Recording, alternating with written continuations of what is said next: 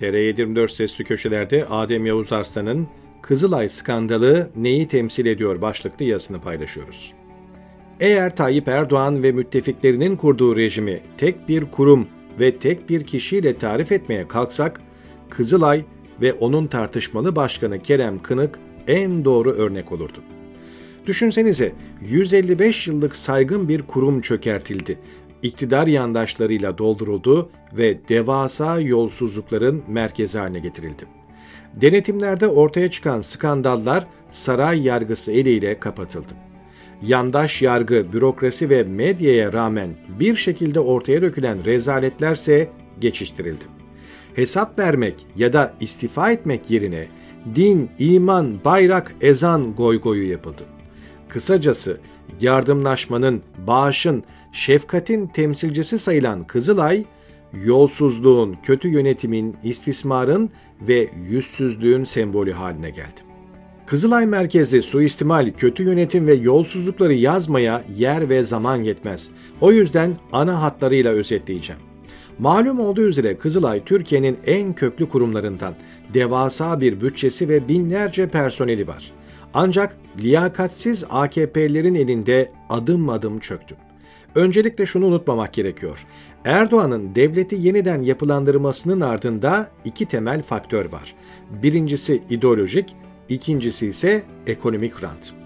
Dolayısıyla attığı her adımın bir parasal bir de ideolojik boyutunu görmek gerekiyor. AFAD ve Kızılay ile ilgili düzenlemeler de bu iki temel kural üzerinden yürüdü.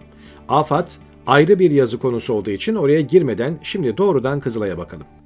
Erdoğan ilk olarak Kızılay'ın birçok görevini AFAD'a devrettirdi. Devasa bütçesi, binlerce personeli olan kurum artık afet anlarında sadece yemek dağıtmakla yükümlü. İkinci adım olarak da bu tarihi kurum ticari bir holdinge dönüştürüldü. Kızılay'a bağlı 13 ayrı şirket kuruldu ve hepsinin başına birer CEO ve yardımcı atandı. Alt kadrolara ise genel müdürler, müdür yardımcıları ve diğer ara kademe yöneticiler. Tabii ki bu kadroların tamamı AKP'lilerden seçildi. Kerem Kınık'ın kendisi zaten iktidar kadrolarından gelme. AKP İl Genel Meclisi üyeliği ve İstanbul Büyükşehir Belediyesi Sağlık Komisyonu Başkanlığı yaptı. Yönetim kurulunda yer alan isimlerin tamamı da iktidar partisinden. Mesela Fatma Meriç Yılmaz, AKP'li Sağlık Bakanı Recep Akdağ döneminde müsteşar yardımcısıydı. Murat 56 Beykoz'dan AKP İl Genel Meclisi üyesiydi.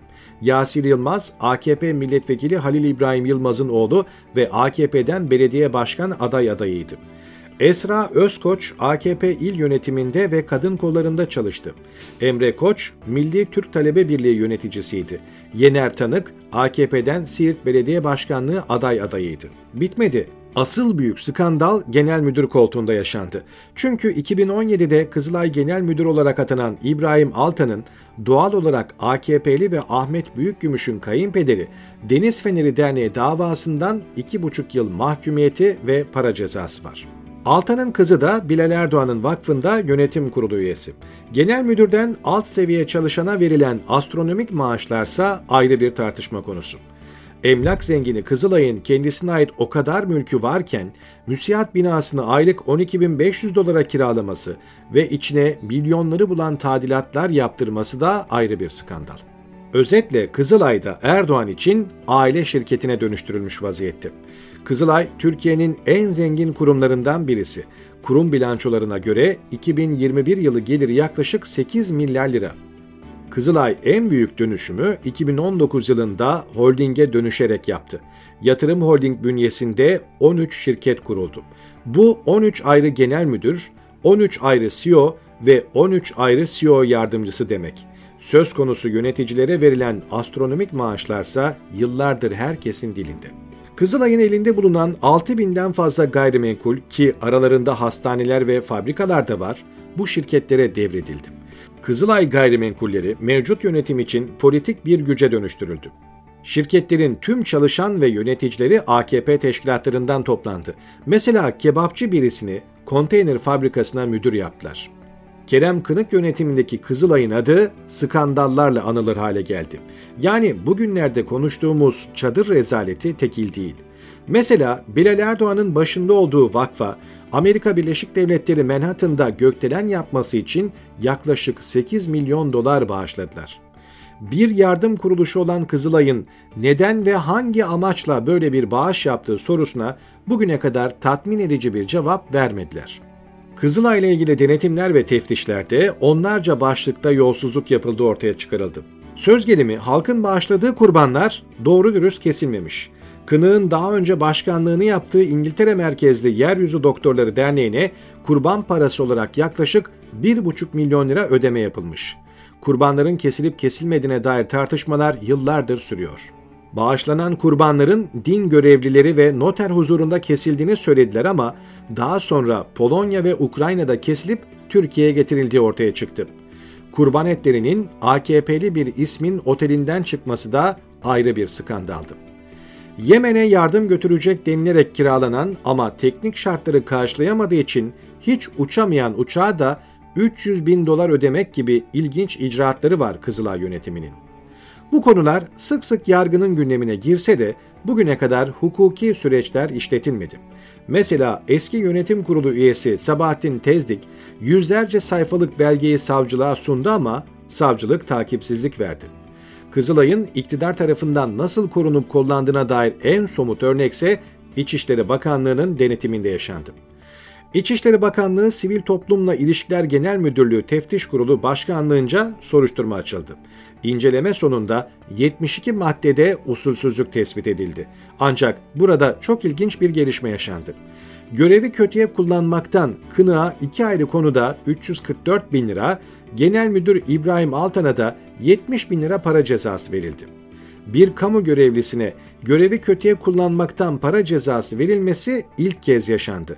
Normal şartlarda savcılık devreye girer ve soruşturma açılırdı. Kulislere göre kurum yöneticileri bu sıra dışı cezaları da Kızılay hesabından ödedi. Kızılay Başkanı Kerem Kınık, siyaseti ve bürokratik işleyişi çok iyi çözmüş. Her durum için alternatif bir plan hazırlamış. Daha önce Kızılay'ı denetleyen Devlet Denetleme Kurulu ekibinde yer alan Seydi Güler, Kızılay'da yüksek maaşla bütçe ve muhasebe yönetimi direktörü olarak işe alındı. Maaşının hayli yüksek olduğunu söylemeye de gerek yok. Kızılay zengin bir maden gibi.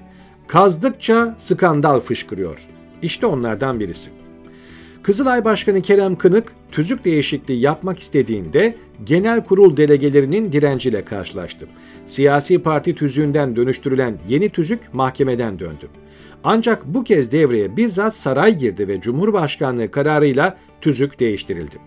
Görevi ihmalden para cezası verilen Kınık için ilk kez sivil bir derneğin tüzüğü Cumhurbaşkanı kararıyla değiştirilmiş oldu. Bu arada tüzüğünde özerk, bağımsız ve tarafsız bir organizasyon olarak tarif edilen Kızılay'ın onursal başkanı da Tayyip Erdoğan'ın kendisi.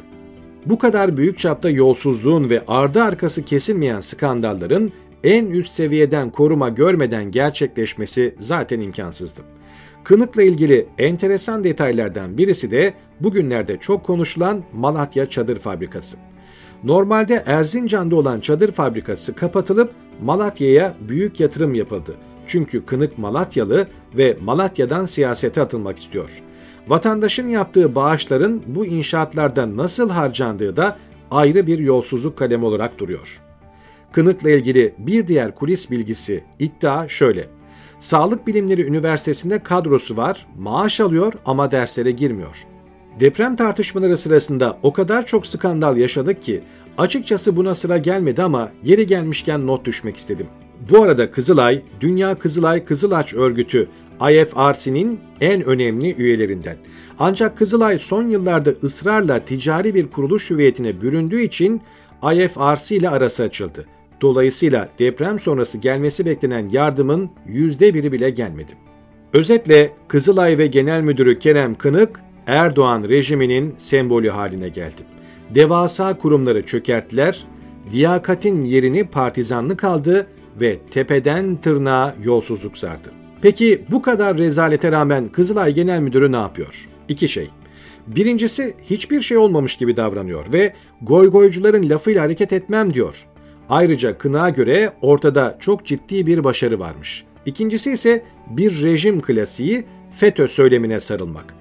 Kınık depremde yaşanan aksaklıkları savunurken FETÖ bizi çökertti deyip çıktı.